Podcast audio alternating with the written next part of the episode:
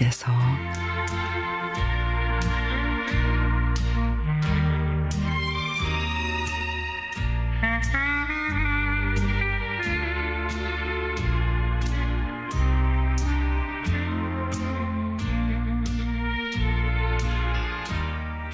임신 7개월로 접어든 딸아이가 조산기가 있다고 누워만 있으라는 의사의 권고에 따라 자리 보존하고 누운 지가 두어 달이 돼 갑니다.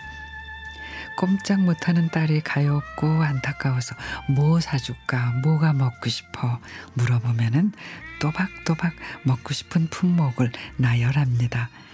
어떤 날은 과일 또 어떤 때는 고기 어느 날에는 듣도 보도 못한 무슨 뭐 샐러드를 사오라며 레시피를 던져 놓습니다.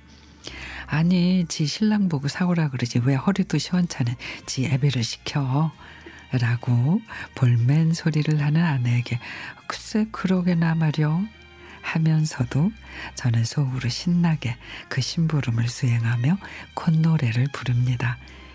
역곡시장의 빈대떡을 전으로 유명한 그 집에서 꼭 사오라는 디테일한 당부와 함께 잡채 젠 양념 소불고기도 사다 달라는 딸아이의 톡을 기억하며 아침 일찍이 시장을 갔는데 전과 잡채는 오후에 나온다는 말에 다시 또 집으로 왔죠. 점심을 먹고 오후에 가기로 했는데 기다리다 못한 딸의 문자 아빠 오늘은 뭐다?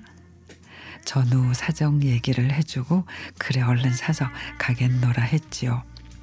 딸이 많이 기다렸나 보다 싶어서 마음이 바빠져 서둘러 시장으로 향하며 어린 시절에 아버지가 떠올랐습니다.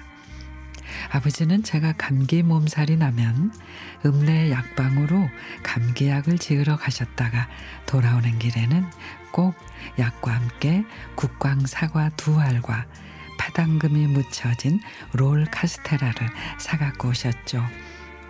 이불 속에서 아버지의 동선을 유추하며 아버지가 사오실 그 치명적인 맛을 그려보곤 했는데 시장일 다 보고 동네 사람 다 만나고 그렇게 늦게 오신 아버지 주머니 속의 국광 사과는 체온으로 미지근하게 데워졌고 카스테라는 찌그러져 있었지만 그 맛은 정말로 꿀맛 같아 마파람에 개눈 감추듯 먹어치웠던 생각이 납니다. 동지섣달 팔풍바지 길로 막둥이 약과 사과를 사러 가셨던 아버지의 그 마음. 이제는 그 아버지 마음을 제가 알 것 같습니다. 먼 훗날에 우리 딸아이도 이 애비를 그렇게 떠올리겠죠.